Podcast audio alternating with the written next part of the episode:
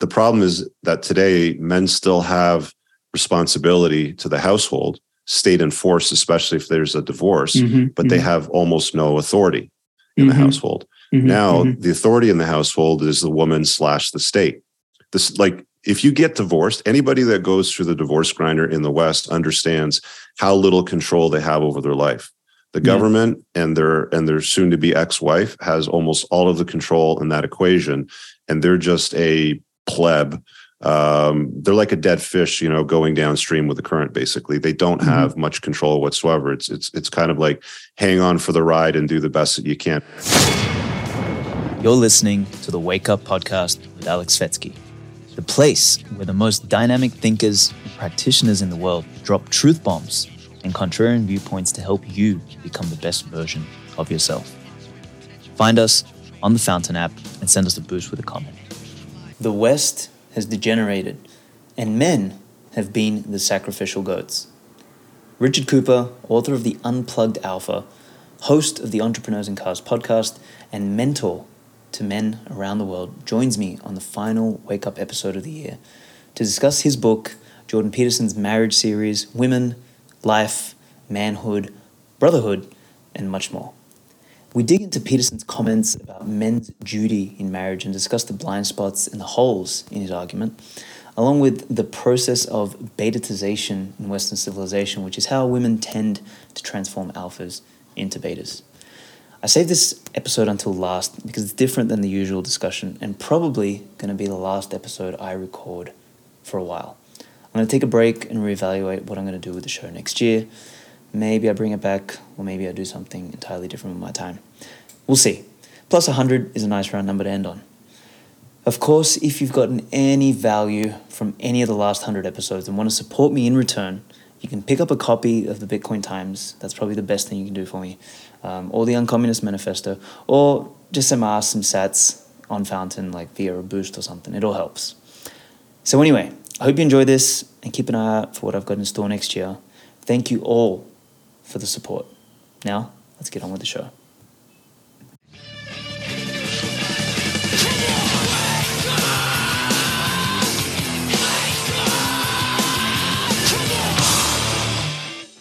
Ladies and gentlemen, welcome to episode number 100 of the Wake Up Podcast. And today I've got Richard Cooper, the author of The Unplugged Alpha, host of Entrepreneurs in Cars uh, podcast, and I believe The Unplugged Alpha podcast, and a mentor to many men around the world. Richard, thank you for joining me. Thanks for having me, brother. Absolutely. Look, let's get stuck into the first um, piece that I wanted to to discuss, which is the recent, well, at least your tweet as a response to the recent uh, marriage special by Jordan Peterson, um, Yeah. which, mind you, I haven't watched yet, but uh, I think I could, knowing Jordan's work quite well um, and following your work, I could kind of make out, you know, what he said. So, talk me through, you know, what you thought was you know, maybe we'll start with the benefit of that. What, what do you think was good about that special, and then what are the things you feel were um, were you know not accurately or or, or well discussed? I well, I think overall the entire three part series wasn't well discussed to set guys up properly for the notion of marriage today, especially in the West. Um, overall, I like Jordan. I think he's done a good job. I especially appreciate the way he handles the woke mob and Mhm. you know the rabid left sort of like um, interviews and conversations. I, I think he's great at that. But his whole strategy with the three part series on Daily Wire on marriage is really just man up, don't be a wimp, um, just get married, uh, negotiate between yourselves. But it, it's got it's got more holes than a block of Swiss cheese, if I'm being honest. And that and that's the point of that Twitter thread. And I also did a uh, podcast episode breaking down everything that I came across and what I thought of it, and I just kind of fed back on all the points there. So. Um, I mean, there's quite a few. Where do you want to start with? Well, look, let, let's pull on. let- Let's say, what, what do you think of the top three uh, holes in the Swiss cheese here that um, that he doesn't Okay, address so- properly or sets people up for failure? Yeah. So one of the most glaring problems that I saw with his push for guys to just man up and get married was it relies on a lot of negotiation. Um, he seems to think or comes from an era where um, men and women are equally accountable and will take ownership in equal regards. They're both committed.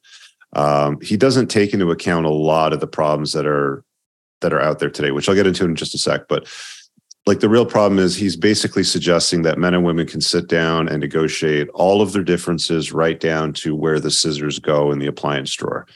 And that might have worked in his marriage, but I don't think the reality of the world today would work for most men. And even though men are more apt to want to take ownership, I think, especially if they're followers or listeners of his work, um, he doesn't have a lot of female followers, from what I understand, and women aren't particularly interested or good at taking ownership for things that go on in their life. Um, you know, men are more disposable, women are more protected, women are always forgiven, men are always blamed. Like there are differences between the sexes, and I don't think that he gives an honest breakdown of those differences, even though he does talk about some differences, but he doesn't get down to like the nitty gritty stuff that I really get into, especially with the chapter in my book on why smart men don't marry. Like I really break it down in depth there. Mm-hmm, mm-hmm. I think so. One area I think I would uh, strongly agree with you on. So I'm a avid, avid, avid student of uh, history, and if you look at most of history, the there wasn't a negotiation between the husband and the wife. Um, you know, negotiation uh, basically implies that you're, you know, two people are coming to the table uh, with either equal power, or equal status, and you know, I think you discussed this quite well in your book. But women naturally seek a higher status man, and the fact that you're negotiating with your man uh, implies that you're of the same status, which Correct. is fucking backwards. It's starting from the wrong place in the first place. Correct. Um, one of the things he said, I'm just opening up the tweet. Uh, tweet is that he he doesn't like the idea of a male-led marriage, um, essentially at the head of the household. He didn't use his exact words, but he calls the idea of not using a negotiation between the husband and wife tyranny and slavery, and advocates for equality and negotiation down to every single detail which is absurd. I mean, uh, mm-hmm. like the most successful marriages that I've known, you know, that have been together for 20, 25, 30 years. Um, again, you know, my demographic is slightly different because most of my friends are mostly entrepreneurs, successful leaders out there. Um, but they use words like, you know, blue jobs and pink jobs, right? Like I'm like I'm the guy, uh, you know, I'm the entrepreneur, I'm running the business, she runs a household. I'm not that concerned where you know, with things like where the scissors go in the appliance store, they go where she wants to put them. Um, but at the same time, you know, they also have boundaries too, where they don't have all of their stuff sequestered to some ridiculous corner of the house, like a man cave, where mm-hmm. the entire house is all pink fufu and flowers and you know curtains and chandeliers and stuff like that. That women would tend to overly decorate with many houses. They still have some manliness to the house, right? Um, but there's a lot of guys out there that have man caves and my you know my position on that is you're a pussy i mean if you if you buy a house and you surrender the entire house to totally. a woman then it, like how is that your house right if she forces yeah. you to put all of your stuff in some dark corner of the basement or in the garage yeah yeah you, you you're like a fucking child in that case like an overgrown child you're an accessory um, to her life. You're the ATM yeah. that pays for everything so that she can, you know, milk it to put all the stuff all foo-foo and fruffy, you know, throughout the house. Totally. Okay. So point number one is the negotiation is a ridiculous concept uh, between men and women. What, what do you think is the second big Swiss cheese hole? Um, you know, he says he says also that you just can't love a woman, right? Which I think is bullshit. I mean, I've got a girlfriend. I love her to bits. You know, we have a great relationship. You know, we've been together for quite a while now. Um, but but he claims that for you to love a woman, that you need to stand up in front of your whole community and bind yourself to that commitment. And if you don't do it, he'll call you shallow if you try to avoid that. There was there was a bunch of other disparaging words that he used as well to men that try to avoid um, the risks of marriage. He used foolish, juvenile, short-sighted, hedonistic, nihilistic, cynical, psychopathic, impulsive, promiscuous, pathetic 40-year-old frat boys, scoundrels, and half-wits. So I, I guess I'm all of those things because I've chosen not to expose my wealth or my life to the risks of family law because he just completely overlooks the fact that that when you get married in the West, if you get married in Canada or many of the states uh, down in the U.S., in the U.K., you know, for example, many places Australia, Europe, same thing. Yeah, Australia, New Zealand. Um, if if it doesn't work out, which seven to 10 years down the road, about 50% of the time it doesn't, you have to untie the knot, and women initiate that about 80% of the time. Um, all of those nasty words that he's calling you uh, won't matter at all because you're going to lose half of your stuff in some cases. In Australia, I know that some some men have lost more than half of their stuff, and quite often are alienated from their own children, and they just watch their wealth flow from their investments to her while she separates him from his kids. Um, so there's no there's no real like, like it's a lot of shaming language. Like if you don't wife her up, then you're a pussy. You're not a man. There's no hey, you know things have changed in the West, and you might want to consider these things or vet women properly in this sense. Like one of the most simplest vetting tools that guys can use is don't marry a promiscuous woman. Like I'm not mm-hmm. against having kids. I'm not against, you know, being with women. The problem is, is that marriage is very, very high risk and low reward for men, especially successful men. And it's low risk and high reward for women, especially when they marry across and up the socioeconomic scale, which 95% of the time they do. There's always that, you know, there's always that one person in the comments saying, well, I'm a stay at home dad and my wife goes to work and it works out fine for us. Sure. Okay. But does she still fuck you enthusiastically? Or are you just, yeah. you know, projecting your your story? Because the vast majority of women that end up in a scenario where they marry a, a guy that, that that doesn't bring home the bacon that they do far better than, they're not interested in that man right? They mm-hmm. generally mm-hmm. go out and have affairs, right?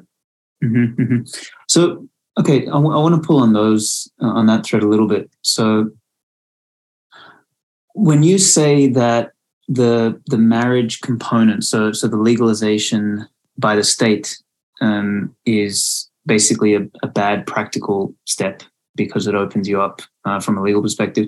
Mm-hmm. It, it, isn't the law written these days such that even if you just uh, live with a woman, like where you're not married on paper, etc. Yeah, common she, she, still has claim. Okay. Correct. Correct. So you know, here here where I live, common law is two years. Uh, there's other mm-hmm. places where it could be anywhere from two to seven years, but common law is something that you have to be aware of and you have to consider um, if you're going to invite a woman into your life and to live with you. Because here, if I live with a woman for two years and a day, the government considers us married.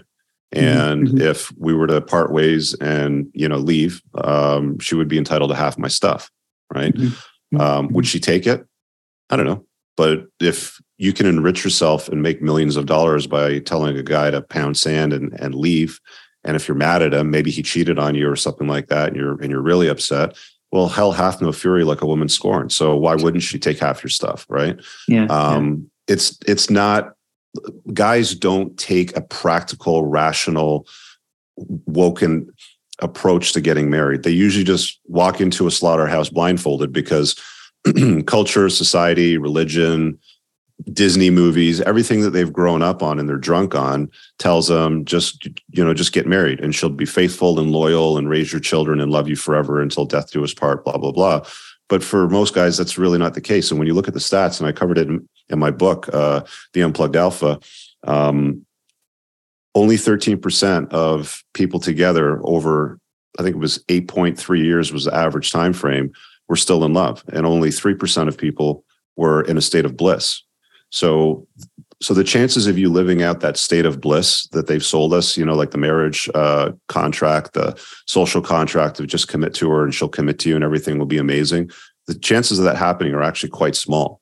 Um, there's things that you can do to manage that to improve the odds again, you know, one of the things I was talking about earlier is don't marry a, don't invite a promiscuous woman into your life because very, very simply, I mean, you're going to have conflicts in a relationship. She's not going to like something that you're doing, or maybe something that you say, or a boundary that you set.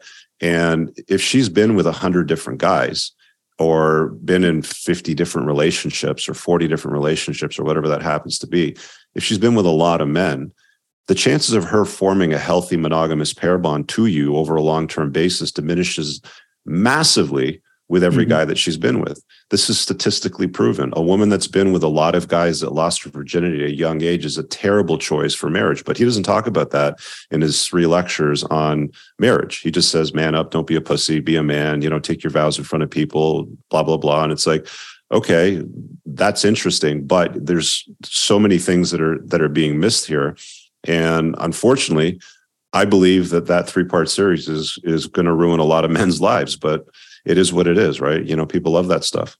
Yeah. Well, to to to the problem with um, with marriage. So when I when I was younger, I I had a real problem with marriage, and I think it was just you know young, crazy, you know, t- driven twenty year olds, etc. You know, we're, we're all sort of anti-state in some way, shape, or form. So so that was generally my beef. Um, in the last couple of years, I've kind of changed my opinion a little bit on it, in the sense that I think modern culture and, and sort of the liberalism that has emerged, particularly since, you know, once again, adding a little history here is like since the days of the French Revolution and then everything that sort of happened, particularly in the last hundred years with, you know, women empowerment and driving women into careers and all this sort of shit. What's happened is that, you know, men are no longer the um you know the the the, the kind of the, the functional patriarchy that may have existed before Correct. is gone and we're in a situation where, you know, like I, I actually find it stupid that women are out there chasing careers. I actually think that that's a fucking man's job. Um, yeah, and that's something job. that's and that's a new real a more newer type of realization for me. Like there was a good time in my 20s and even early 30s where I thought, you know, uh, man and a woman, twin towers, we'll conquer the world together. Mm-hmm, you know, we'll mm-hmm, like, mm-hmm. but you can't have two people driving the car. There, totally. there has to yeah. be one person in the passenger seat and one person in the driver's seat. And traditionally and historically, men have generally led, and they've generally had authority over their family, but they also had responsibility to their family. Totally. Right? They had they had the responsibility to uh, shelter, to feed, to protect, to provision, to be competent to solve problems. They had all of these responsibilities, whereas women were more responsible for um, you know taking care of the children and the household and nurturing and loving and caring and feelings and stuff like that. Um, the problem is that today men still have responsibility to the household, state enforced, especially if there's a divorce, mm-hmm, but mm-hmm. they have almost no authority in mm-hmm. the household. Mm-hmm, now, mm-hmm. the authority in the household is the woman slash the state. This like if you get divorced, anybody that goes through the divorce grinder in the West understands how little control they have over their life. The government and their and their soon to be ex-wife has almost all of the control in that equation, and they're just a pleb um, they're like a dead fish, you know, going downstream with the current. Basically, they don't mm-hmm. have mm-hmm. much control whatsoever. It's it's it's kind of like hang on for the ride and do the best that you can. And there's some strategies that I talk to guys about with that as well too when it comes to divorce. But that's the real problem: is that men have authority without, uh, or sorry, men have responsibility without, without the authority. authority. And when you have a situation like that, that's essentially slavery. Mm-hmm, mm-hmm. Yeah, I, I think the only thing I would say there is you, you said uh, men have generally had responsibility and authority. I would say that men overwhelmingly throughout history have had. It's, it's not even a generalization. It's like it's it's an overwhelming truth.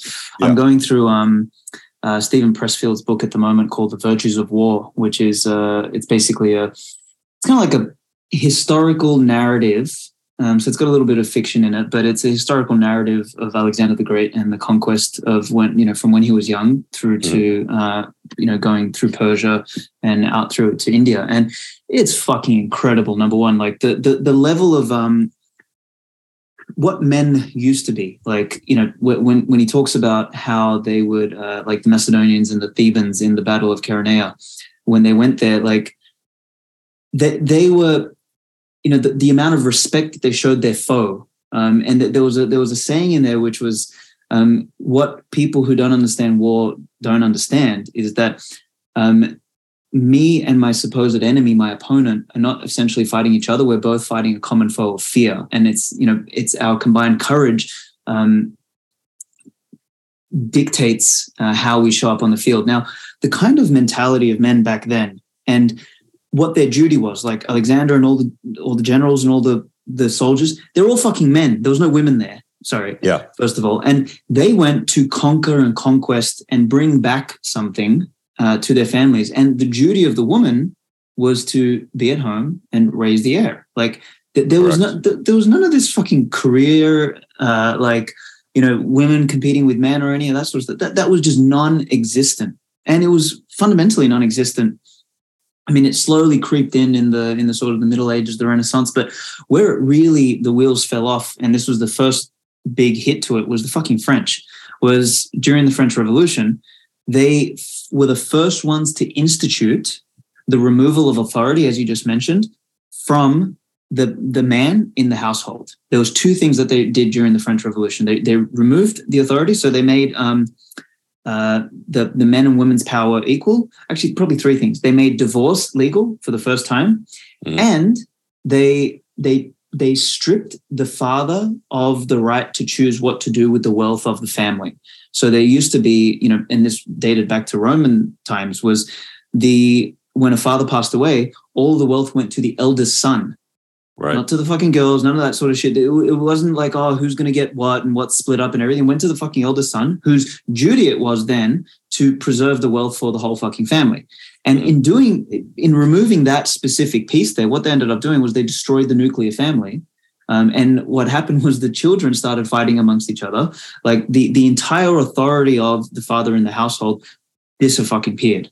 Um, legally, I'm not speaking. surprised. I didn't know that that that that that was one of the details of the French Revolution. I haven't studied that period in um, history, but I'm not surprised that it came from the French. There's a there's a really interesting book called A History of Marriage. The author's name is Stephanie Coontz, and um, it's basically a deep dive into court records, diaries, any kind of um, literature, like anything that would that would uh, summarize what was going on at that time when people were either getting married, married, or getting divorced. And quite a lot has changed since then. I mean, like the notion of marriage is a relatively new new concept. I mean, somebody like you that studied history would know that humans for a very, very long time have been nomadic hunter gatherers with no stuff. And then at some point, you know, we settled down, we had agriculture, and then we had stuff. And then the concept of marriage came along. And the notion of marriage was really tied into agriculture because it was the acquisition of things, mostly in laws. property. Yep. Exactly. So it's like, you know, if you had stuff, if you had land, if you had oxen, goat, chickens, and stuff like that, and, you know, you had children, then it would have been beneficial at that time to acquire in laws because now you can broaden your scope of influence, right? Back then, there was no schools, there was no law enforcement, there was no law, there was no firefighting, there was no, like, very little of that stuff would have existed. So for you to acquire family that was, you know, uh, strong and networked in areas maybe like in education and medicine, you know, alchemy, things like that, then it would have been beneficial. Um, but that slowly over time turned into love and it all became about love. But, you know, like back in the days, if there was a separation or a breakdown of the marriage, uh, she would normally just leave and end up working in a brothel and he would end up keeping the children and everything that came to the marriage when they got married Mhm, mhm, um, mhm, you know, but a mhm. lot of that has changed. I'm not saying like, you know, we need to go back to times like that. I mean, you know, we live in a different era today, obviously, but again, like it comes back to the point. If you're going to have responsibility to a family, you absolutely need to have authority. And without authority, then it's slavery. So, um, you know, when people say to me, like, would you ever get married? No, I would never get married again. I've been married. I've been through the divorce grinder. I know what happens. I've seen what happens to me and I've seen what happens to lots of other guys. I'm fine. Thank you very much. Nobody hurt me. Um, but at the end of the day, why would I want to invite that level of chaos in my life? It's like me going out right now and voluntarily buying some ridiculous shit coin and and banking my entire savings on it, hoping that I'm going to 10,000x my money because some nerd on YouTube tells me that's going to happen. Um, it's a very, very bad idea. It's it's literally very similar to that, right? Guys are Mhm. exposing themselves to immense risk. I'm not saying don't have children. I'm not saying don't deal with women, but if and when you're going to do it, do it in an intelligent way that mitigates risk, that that maximizes the benefit to you as a guy. Because the entire selling point of getting married or inviting a woman to your life is having kids, is to leave something Mhm. behind, you know, your DNA. And there's a lot of risks along the way. Do, you have kids or is that is that a private? Yeah, I've got a daughter. Yeah. Okay. First marriage or this one? First marriage. I'm not, I'm not planning. I'm going to say this, you know, today, but I'm not planning on having any more kids at this time. But um, you know, you never say never, as they say. Totally. Totally. Yeah. I think um, the, that distinction there, the the responsibility without authority is is really important. And, and it's it's funny with um with all the stuff that Peterson you know claimed in that special about you know what slavery is. He, he's actually inadvertently promoting responsibility without authority, which is the definition of slavery. Correct. um, yeah, w- which is a shame. I think you know that needs to be that needs to be explored, you know, far more. So, all right, um, what's the third big hole then? If uh, unless we've sort of covered it all, Yeah, so we talked about uh, negotiation. Uh, we talked about some of the disparaging words that he used. Uh, he doesn't like guys at the head of the household. Mhm. Um, those would have been the main ones. One of the things that I found interesting in his uh, entire spiel was that uh, he admits in it that a difficult custody battle is the equivalent of a near near fatal bout with cancer. End Mhm. quote. So that's that's an exact quote from him. Now, I found that interesting because with this under with this understanding as a licensed professional that that that has dealt with you know counseling for many many years before he kind of like blew up and became this um, icon, is he's he's still telling you to march into a slaughterhouse when there's a fifty percent chance of a near fatal bout with cancer. Essentially, is what he's saying. Sign up, man up, but half the time it's it's going to feel like a near fatal bout with cancer. And again, I don't think it's entirely honest. Like that's that's one of the problems that I have with a lot of the tradcon types that are all just you know be a man, have have kids, uh, grow a beard, live in the forest, uh, pound your chest. Like that's not Peterson per se, but that's where a lot of them you know tend to sort of lean to. Um, and they're they're not offering like they're not providing full disclosure.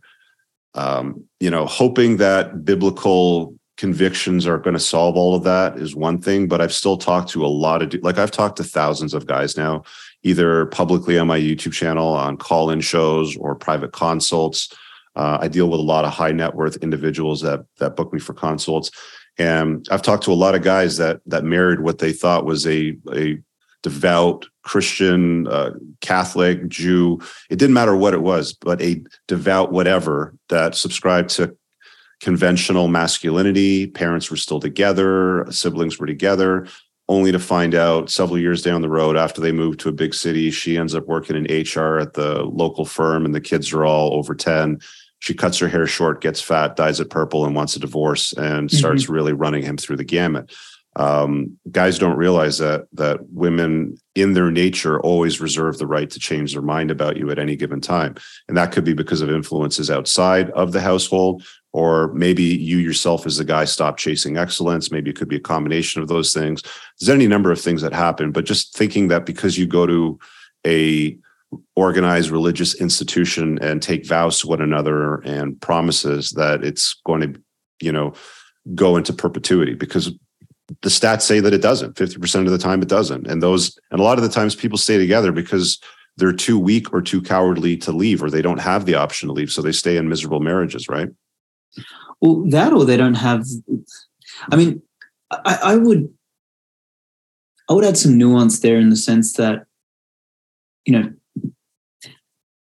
I think the duty of the man is to maintain the frame in the relationship and 100% the, yeah. the these these things that generally happen like these these occurrences where we've got 50% divorce rate and everything is his frame being will, weaker than the cultural frame effectively the vast majority of men today have at some point in a in a marriage said happy wife happy life or Mhm, my better mhm. half right Mhm, mhm. and one of the things that you see when you unplug from the matrix and you start to see the code as it drops in front of you is a lot of your like people right now listening to this i want you to take a look around at everybody you know that's married and then i want you to count on you know your fingers and toes how many of them are actually happy versus Yeah. the ones that are actually married like clearly happy that have been married for a long time the other thing that i want you to take into consideration is how many times have you heard them say things like happy wife happy life or she's my better half one of the most odd odd behaviors that i see a lot of is around birthdays and anniversaries and even valentine's day is on social media, especially Facebook. Because if you're married, you know, you often tag your uh, wife or your husband. It's, you know, uh, you know, Richard Cooper married to so and so sort of thing, and it's tagged there. And you'll see, like on a wedding anniversary, she's my better half. She's the best person ever, my best friend, blah, blah, blah, blah, blah. And there's a picture of him there with his family and his kids. And it's like, you know, like the whole Hallmark card. And then you click hers and you look at what she's doing on that day, and it's crickets and there's a Yeah. picture of her on the beach with her girlfriends drinking wine in their bikinis, right? And it's like, really, really, like, do you not see what's going on here, my friend? You're the one doing all the work. You're the glue that's holding the marriage together. And she's showing herself off to the world in a bikini, drinking wine with her girlfriends in Cancun for the girls' weekend. I totally agree. And I think the the problem here though once again i would actually put that in the um it's a it's a lack of frame from the fucking man like you know it's if, an absolute if he, lack of frame. If he i mean that that reminds me of what you talked about in your book. It was the i think you called it the process of betatization right? Like- Betaization through a thousand concessions, correct? yeah, that's it. So so that that's what happens to a lot of these guys is that as you said they they get married I, I mean but this is this is the same with all sorts of things i think it's you know people who start a business for example that think that you know i'm going to start a business today and tomorrow i'm going to drive a bmw and then you know Mhm. a year later they realize it was fucking difficult it's like you actually have to keep uh, progressing and actually keep building it so for me the most successful relationships or marriages that i've seen have been ones where the man actually his frame increases in the process. Um, it, it doesn't decrease. And but but as you said, that's that's super rare. It's It, it- And- it's it's difficult though because everything that society is doing and saying, all the narratives, the everything opposite. Hollywood Yeah. does, inspires exactly the opposite. Like yeah, it's very common today for women to say hey um it's so and so's birthday in uh you know may whatever so we're going to go down to cancun together for a girls weekend and the vast majority of men would say okay because Yeah. they're incompetent morons and and they think that you know things should be equal for men and women and men and women are the same and like there's no need to set boundaries you try that with a guy that's muslim and it like the question wouldn't even come up like i can tell Yeah, you right now yeah, my totally. girlfriend wouldn't even ask me that question today. She wouldn't Mhm. say, so and so is having a birthday. We're going down to Cancun, you know, so, so I'm going to go. She wouldn't even broach the question. She would just Mm-hmm. say to her girlfriends, you go and have fun, sort of thing. That's what Mhm. frame is, right? That's what having yes. frame is in a long term relationship. Because if a woman's in your frame and she loves you and- and she cares for you, and you the same for her, you're not going to expose that relationship to risk. Right. 100%. And if you think going to Vegas for a girls' weekend or down to Cancun for a weekend, hanging out with your girlfriends where there's unlimited amounts of booze and unlimited amount of dick around them, that good things are going to happen only and they're going to be sitting around talking and, and gaggling about loving their husbands and their children. You're a moron. Like you Mhm. are a gullible moron, essentially, at the end of the day. And that's that's a vast majority of men today, right? Like they'll let things like that happen. And I get flack for it. I'll get called names. Oh, you're insecure. You know, you're overbearing. You're mis- misogynistic. Blah blah blah. No, that's how. That's the way things have always been, right? Totally. Men had responsibility to their woman, but they also had authority. hmm hmm Yeah, I think we're on the same page there. So there's hold on. There was a part that I wanted to hit on here.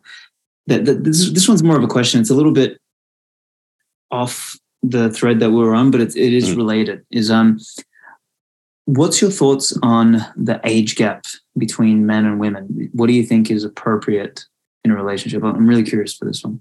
Um, I would say anywhere from seven to fifteen years um, Mhm. would be appropriate, with him being senior and her being the junior. Mhm. Um, I think research, if I'm not mistaken, says something like seven to nine years seems to be the average of like the best relationships.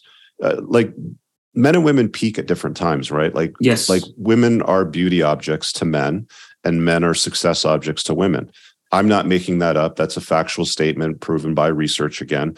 Uh, it's been that way throughout history. You know women have always wanted to look up to and admire a giant. Um, they look at guys as success objects. Men look at women as beauty objects. That's why the $40000 a year hairdresser will marry the $250000 a year uh, cto of a tech company or something like that you know with stock options and lots of money going on there. Um, that's just the way that it's always been. So, you know, women are are generally more beautiful and fertile around the age of 22, 23. That seems to be when they peak. And men, it seems to be in their mid to late 30s. Um, so a 35 year old would be ideal to marry a 23 year old. Does it go Mhm. that way today? Not usually. Um, it seems like the vast majority of the long term relationships and marriages are very close to the same age. And I've seen a lot of guys which seem to lack options, um, getting involved with older women that are several years, they're senior, oftentimes with uh, children in tow from several different men.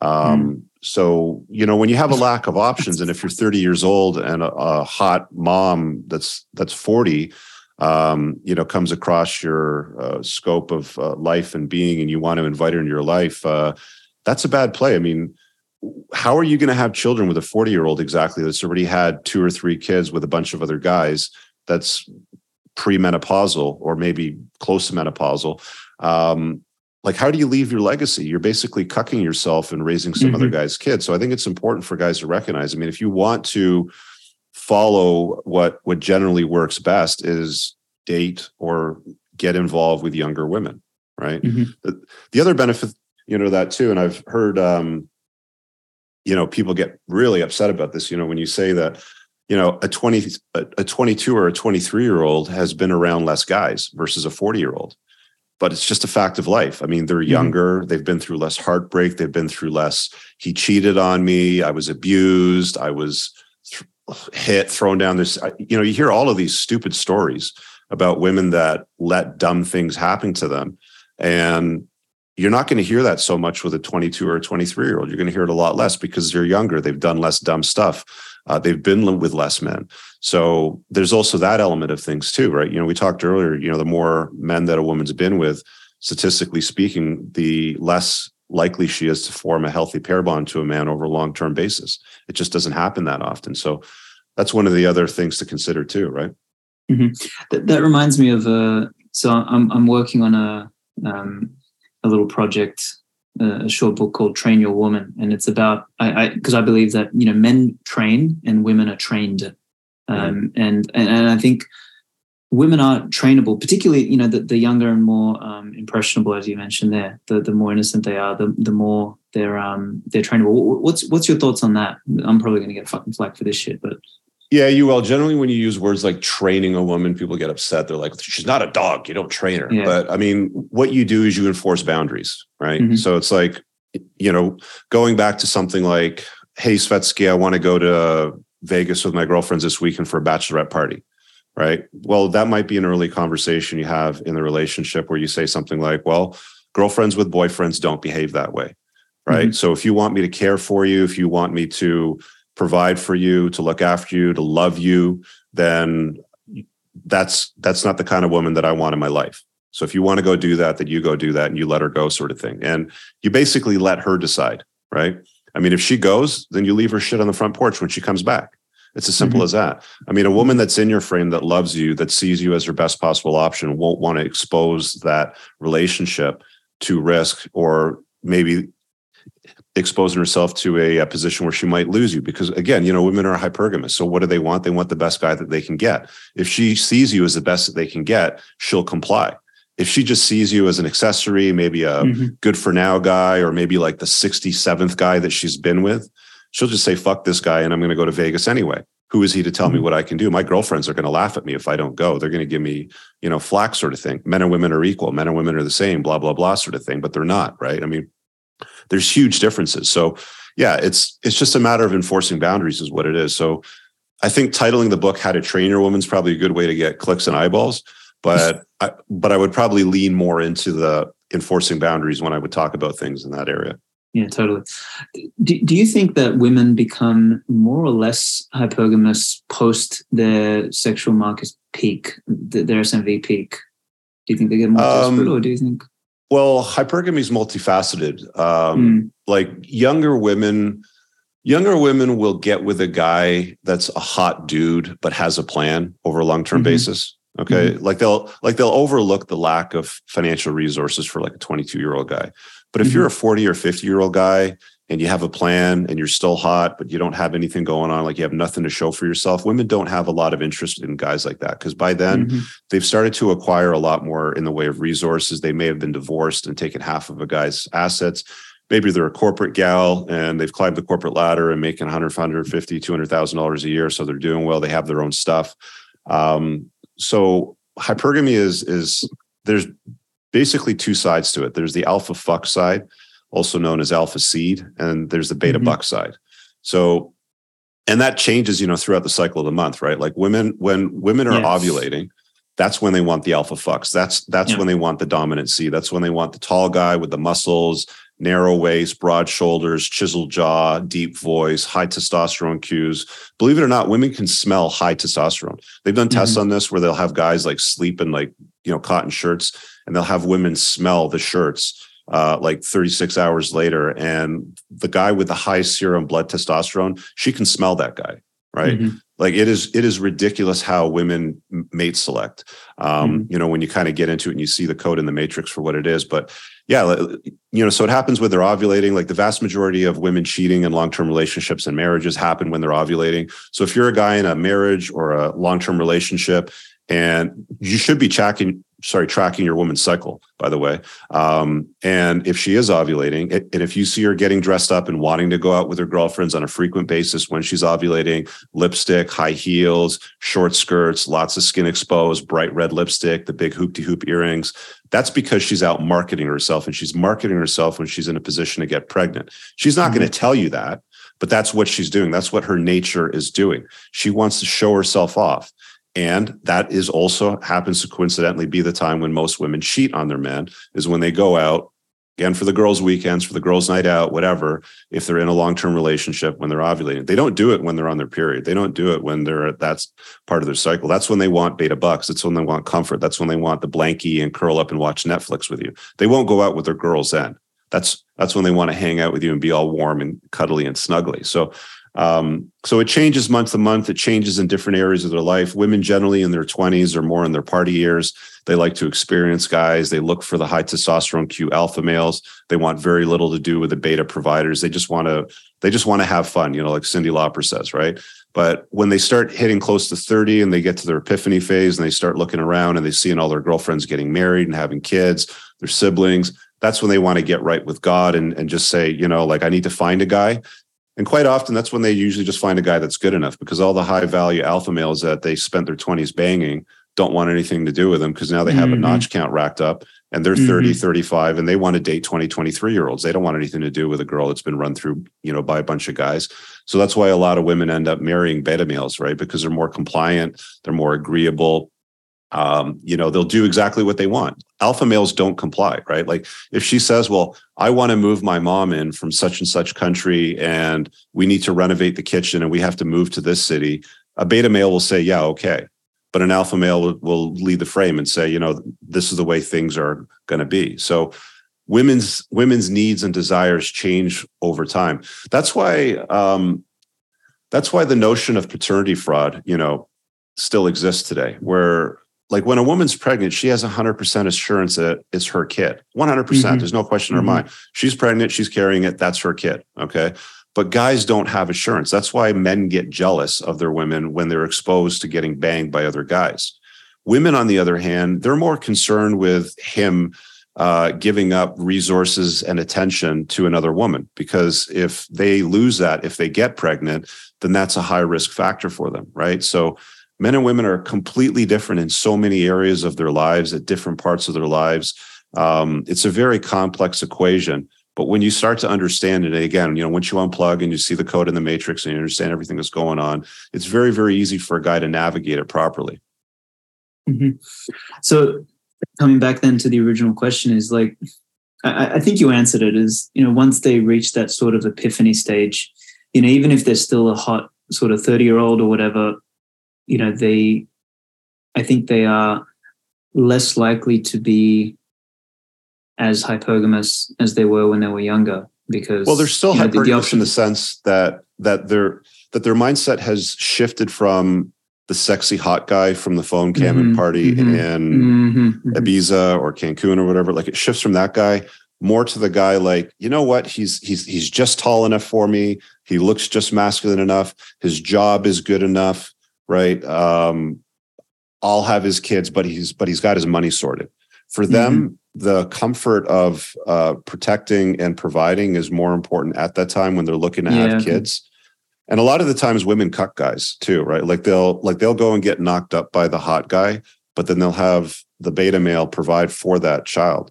Um, it's it's you know I went through a lot of data trying to find accurate information on the cuckolding rate today when it comes to um, guys being duped and you know thinking that the kid is theirs but it's not and it's very very difficult because um, cucking a guy relies on deception and women mm-hmm. aren't going to be honest about lying to the guy that's raising the kid about whether or not he's the kid. So you're never going to get an honest answer. But one of the studies that I found that I thought was fascinating was um, there was a school in the UK that was doing like a family tree sort of experiment. Um, I'm going to butcher this because it was about four years ago. I was, you know, going through the data, but it's all in my book.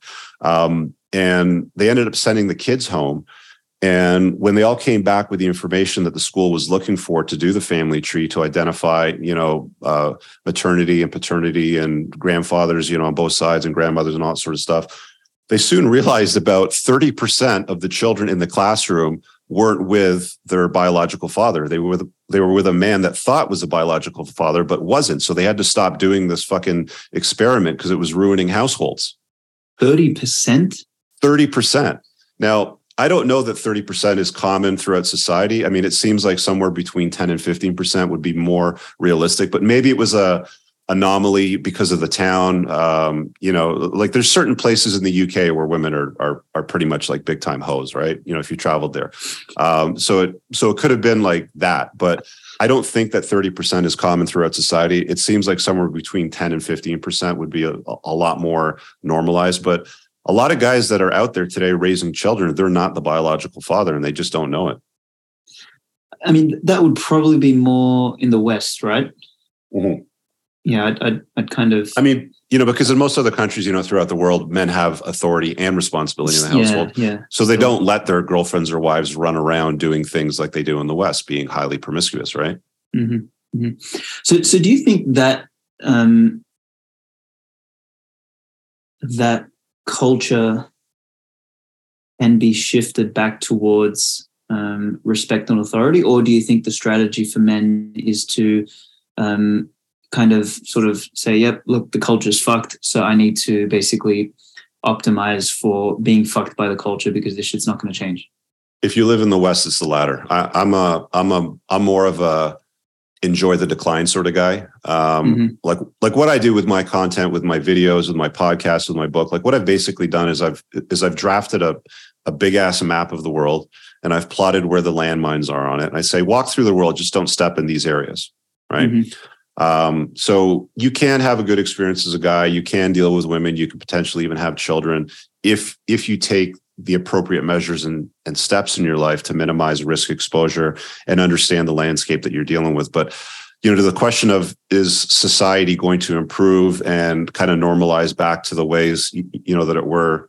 Um, I don't see that happening. The trend that I see is more wokeism, more liberalism. Like I watched um, Matt Walsh's um, special, um, "What Is a Woman?" What is a woman? Yeah. Since I subscribed to the Daily Wire to watch that Jordan Peterson thing, I thought I would check that out too. And by the end of watching that, it's a ninety-minute special, and I think you know what it's about. It's about um, transgenderism and a whole bunch of other you know components that are tied into this notion that you can't define what a woman is today.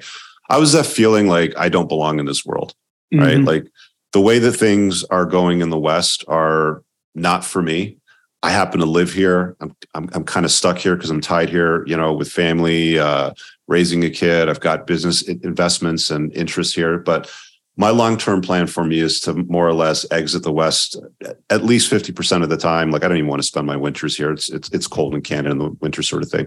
But there's places in the world where it's it's better for men. You know, like I'll say mm-hmm. this, like you will be treated treated better as a man in different places of the world. And you can mobilize. You know you, you, don't have to like this is not 2000 years ago where it would take you three months to, to row a, a fucking viking ship across the ocean right? Like this is modern times. You can you can buy a ticket for a thousand bucks fly to another part of the world and create yourself a location independent business run it from there.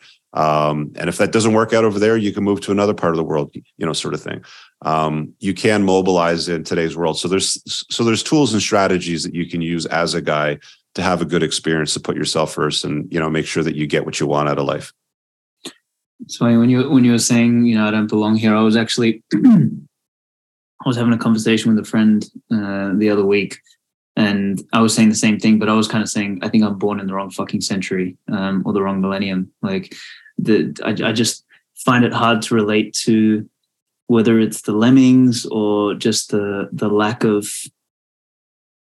I don't know, like fucking courage and will in humanity these days. It's um it's concerning. But there's a there's a general pussification of the West going on. I don't know a better way to describe it other Mhm. than the pussification of the West. It's happening. It's real.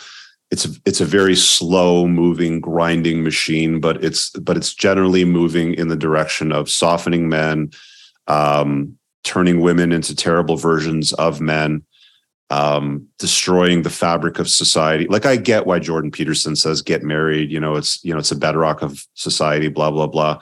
Okay, but you're not talking risk mitigation. You're not talking about Yeah, the reality things.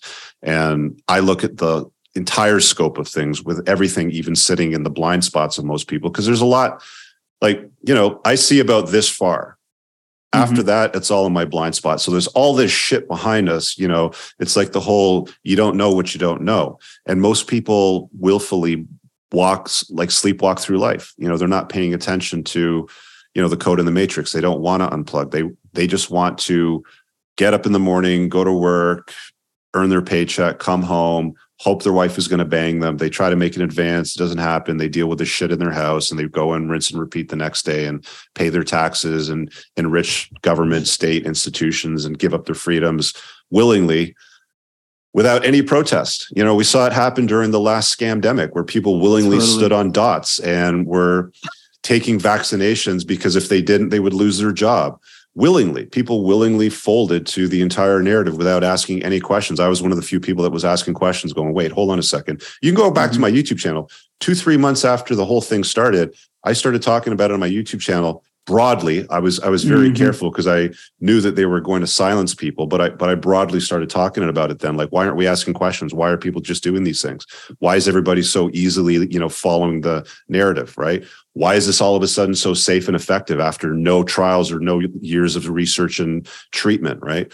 And it's like, here I am, and I was right. You know, like I watched, I watched everything unfold exactly the way that I. But people don't ask questions today. They, they just, just get married. Yes, pay your taxes. Yes, comply. Yeah. You know, Bitcoin is shit. Okay, so don't don't buy that. Do this. Yeah. Okay, so stand on the dot. Yeah. So get the jab. They just comply with everything, right? They Mhm. don't think. They don't ask questions. And critical thinking is a lost art today. Um, a buddy of mine once said the movie Idiocracy. I don't know if you've seen it. yeah, yeah, yeah. He said, it's not a fictional movie. He said, it's a documentary. This is exactly what's unfolding. it fucking totally is, bro. But it's like it's a, it's like idiocracy meets the Twilight Zone because it's like fucking weird as well, bro. It's like a it's, yeah, it's like, it's like a mixed episode of Black Mirror, Twilight Yeah. Zone, and freaking Idiocracy, man. It's, it's, and I, here I am on my island, you know, talking to like the random guy like you that like gets it all, right? Or the odd guy that like reads my books and watches my video and they're like, dude, you saved my life, right? It's, it's, it's, it's very, very difficult work unplugging society from the matrix and they don't want you doing it, right?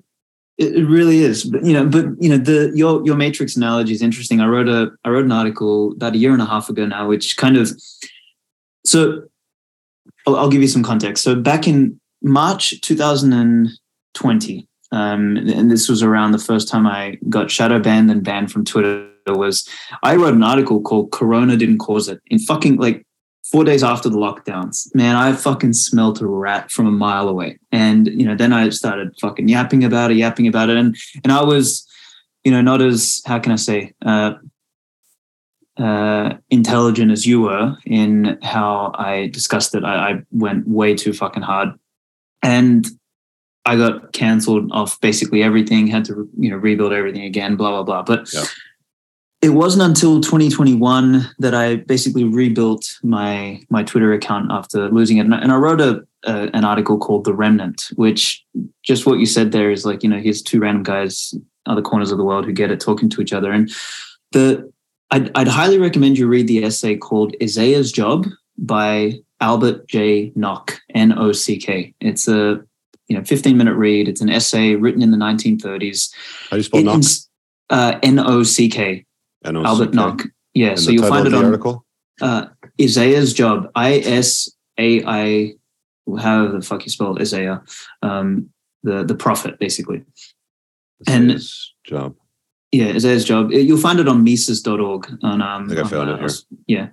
Yeah, it's um, it's a short read, but it, like it inspired everyone from fucking Ayn Rand to you know the best Austrian economists, libertarians, and all this sort of stuff. And he he talks in there, but the, the premise of the of the essay is that the the prophet Isaiah, so he uses this sort of parable of uh, of that prophet. He says is was the prophet of the remnant, not the prophet of the masses, and his job was to get up on the hill and preach and know that 99% 99 people out of 100 would walk past hear and not listen whereas mm-hmm. the one person that was supposed to listen um, that was the person he was meant to be talking to. And that remnant that one out of 100 is the archetype is the persona that shifts that the world in a, in a in a positive direction. And so so i wrote this whole essay series called the remnant.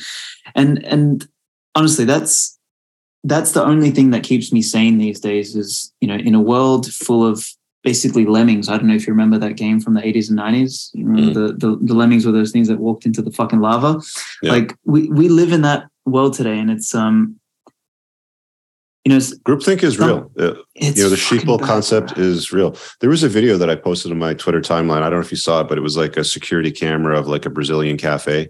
And there was like um there's probably about 50 people sitting there drinking their drinking their coffees eating you know chatting sort of thing smoking their cigarettes and then there was i think three or four crossfit runners that were just running down the sidewalk they were just sort of you know going for a run With when they ran through they scared everybody that was sitting there and they thought they were running from something so everybody literally got up and followed these CrossFit runners in the same direction that they were running to, not asking questions, not looking for the danger, nothing. They just got up and ran. It was hilarious. It's Bro, like, I, I, I have not seen that video, but I yeah. swear on my life now, I when when I was um fuck how old was I?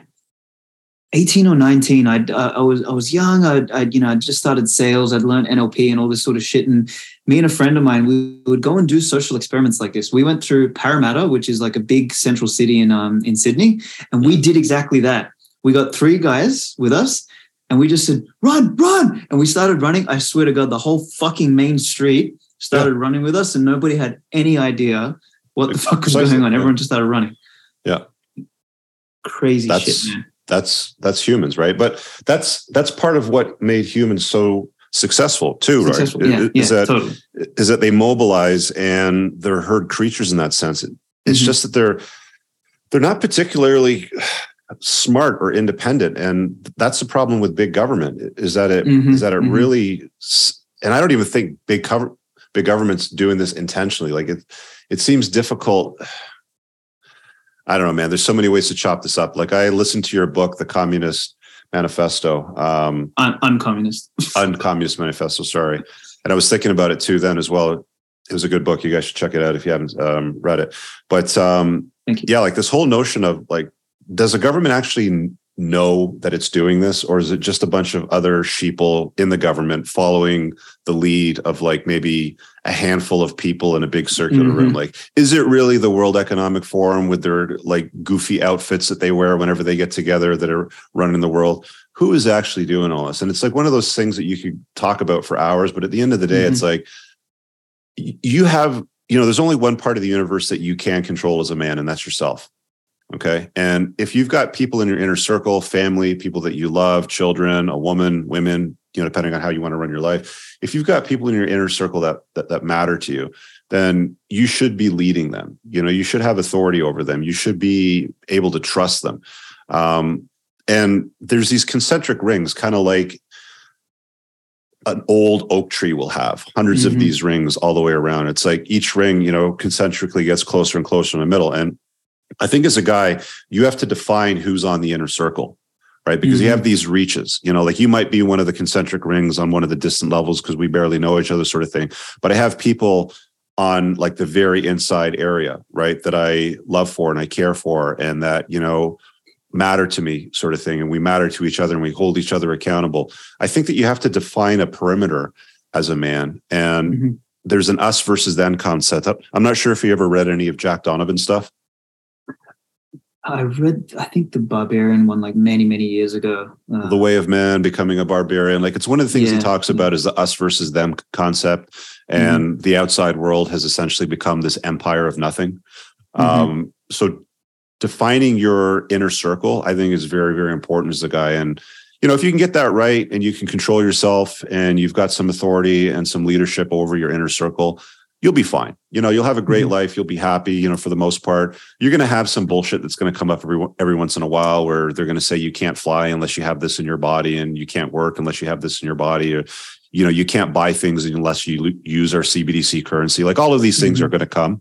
So I think you know, for a guy, if you want to make yourself your own mental point of origin and live a good li- life, you have to see all these things for what they are and then structure your life in such a way that you minimize yourself to risk with family law fucking you over, taking half your stuff, women destroying you, Me Too events. These are all things that I talk about. I mean, most of the stuff that I get into is more or less around the dynamics between men and women in the sexual mm-hmm. marketplace. But yeah, mm-hmm. you know, you have to be intentional about your life. You have to set yourself and set yourself up in such a way that you're awake and that you're walking through life, not sleepwalking through life. Dude, th- thank you for saying all of that because that that kind of leads me to my my last question, which uh, this is actually I hadn't listed it on my questions here, but it's something I've been pondering recently. Um, I've been a lone wolf more or less most of my life. Um, I've been, you know, genuinely like different to each of the groups. So like I, I don't I don't really keep in touch with any uh, friends that I had from primary school, nor from high school, nor from university, college, none of that sort of stuff. Um, I've I, I was generally like I grew up in a pretty poor part of um, Sydney in Australia, and I kind of I kind of outgrew my environment very quickly every single time. Um, and w- when I was young, went through like you know the whole family went through a stupid fucking divorce. So I've sort of been through that grinder as a as a kid. So I think I changed schools like six times or whatever. So I never really got to plant roots anywhere. So what I'm getting at here is that I've never really had a you know a brotherhood or a tribe, and and this is something I've come to realize you know recently. Particularly, I've been nomading for three years because I I, I was like the only one of the people that I knew around me who would not fuck you know who basically didn't want to cuck to the scam, right? The, Mhm. the scamdemic. So I, I just jumped from country to country, and you know I was going around just banging girls basically, and kind of practicing practicing game. It, it was actually yours and Rollo Tomassi's book that I was reading at the time, which you know said, "Shit, I need to work on myself because everyone around me is a fucking moron." So anyway, recently I've just been thinking about you know there, there's only so much you can do as a lone wolf, um, and you know I think a man needs to build uh, you know a, a group of brothers and. And this has been strongly echoed. Like when, now that I'm reading Steven Pressfield's *The Virtues of War* about Alexander the Great, what he did was he had a fucking group of generals who each of them would fucking die for each other. Like, you know, they're a group of men who went and conquered the world basically. So I guess the question is, what's your thoughts on that? And then what's your advice on, I mean, for me and for anyone listening, on like how to genuinely build a brotherhood, you know, starting Yeah. at the age of 30 something. Yes, that's a good question. So I had that question asked to me a lot over the years. People would often come to me and say, "Where do I find like men, like-minded men like you, Rich?" Um, so a few years ago, I set up my own community because I didn't see anything out there that existed. There's there's a few of the, um, you know, like I call them the Miller Lite masculinity sort of crowds, where it's like you know, drink your beer, grow, or, sorry, drink your beer, grow a, a beard um, you know, get married, have a family, live in the woods, you know, hunt your own animals, blah, blah, blah. And that's fine. Um, you know, that works for like the TradCon crowd sort of thing. But um, as you guys know, I'm not a big fan of uh, marriage or living in a way that the state would look as a marriage. So my community is more a group of unplugged men. Many of them are involved in relationships. Sometimes they run multiple women. Sometimes they're monogamous. Sometimes they're married. Sometimes they just have girlfriends. A lot of them could be single, you know, spinning plates dating, but they live all all the way around the world. Um, we have a private censorship forum that they can collaborate on. Uh, we have meetups, we have signal groups to chat up, you know, different discussion items. There's lots of stuff going on. So I would encourage you as a guy to find a group that resonates with you and join it. Um, you know, if you find that you're the smartest guy in the room, you're in the wrong room. Like if you're sitting in a room around family because it's Thanksgiving and you're having conversations and you don't really see yourself as in, in place, that's fine. It's family. You know, you share blood sort of thing. You know, you see them when you see them. But I think when it comes to friendship and especially men, you need men that are going to hold you accountable. You need men that aren't pussies. You need men that are masculine. You need men that Mhm. see the code in the matrix. You need men that have your back, right? I want a guy, you know, like if I go to his front door and I knock on it and I say, uh, hey man, it's three o'clock in the morning. I got a body in the trunk. You need to get a shovel. Let's go. It'll be Yeah, like, give me a second. Let me get my shoes. There's no questions asked. I need a guy like that in my inner circle. I don't want pussies. I don't want guys that are going to expose me to risk. I don't want gullible people in my inner circle.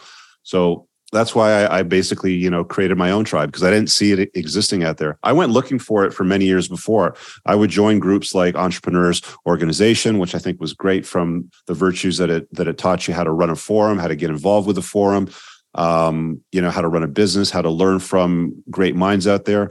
But one of the things that I came across a lot when it came to the entrepreneur sort of mindset is that a lot of very successful entrepreneurs, they're weak beta males. You know, yes. like I would be sitting in private meetings, you know, behind closed doors, talking, talking to guys that were running $50 million a year businesses, and they would say shit like happy wife, happy life.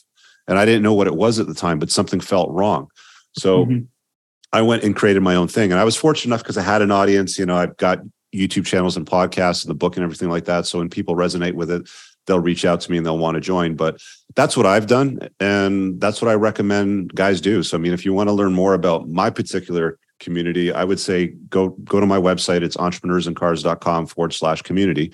And there's two options there, you know, to enter. Um, there's a third option, but it's not available to the public anymore. I only recruit for my business tier from within the community now. But finding one or creating your own is probably the way to go. You know, um, I think it's important. Men are tribal. You know, the way of men is the way of the gang. Mm-hmm, mm-hmm.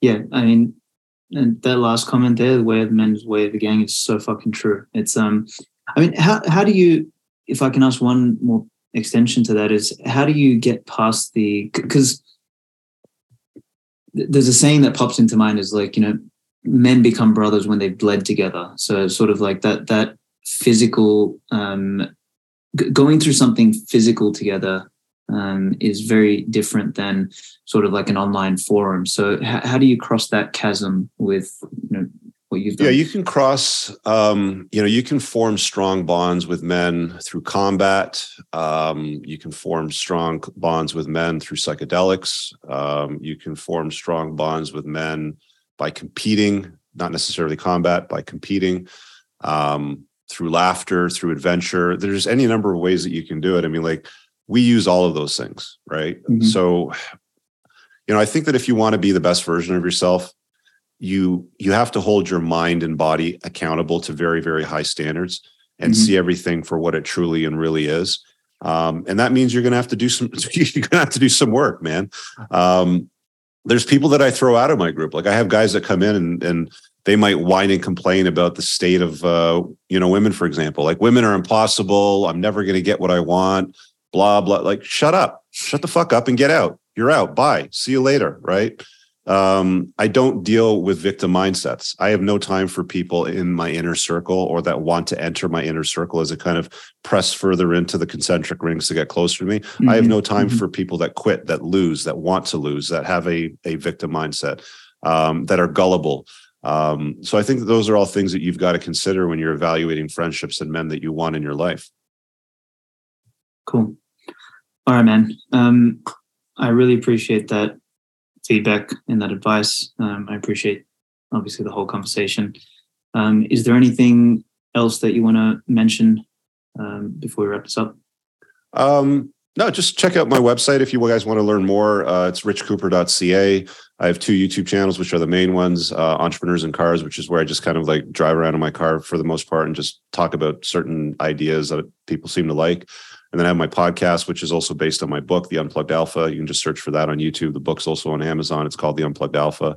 Um, it's a big seller. So if you guys want to learn more, I would probably start in one of those three areas. Awesome, man. All right, brother. Thank you. I really, really enjoyed this. Thanks, man. Thank you for listening to the Wake Up podcast. Find us on the Fountain app and send us a boost with a comment. I'll try and read them each week and send you a shout out. And remember to grab a copy of the Uncommunist Manifesto and join us in defeating the plague that is consuming our world.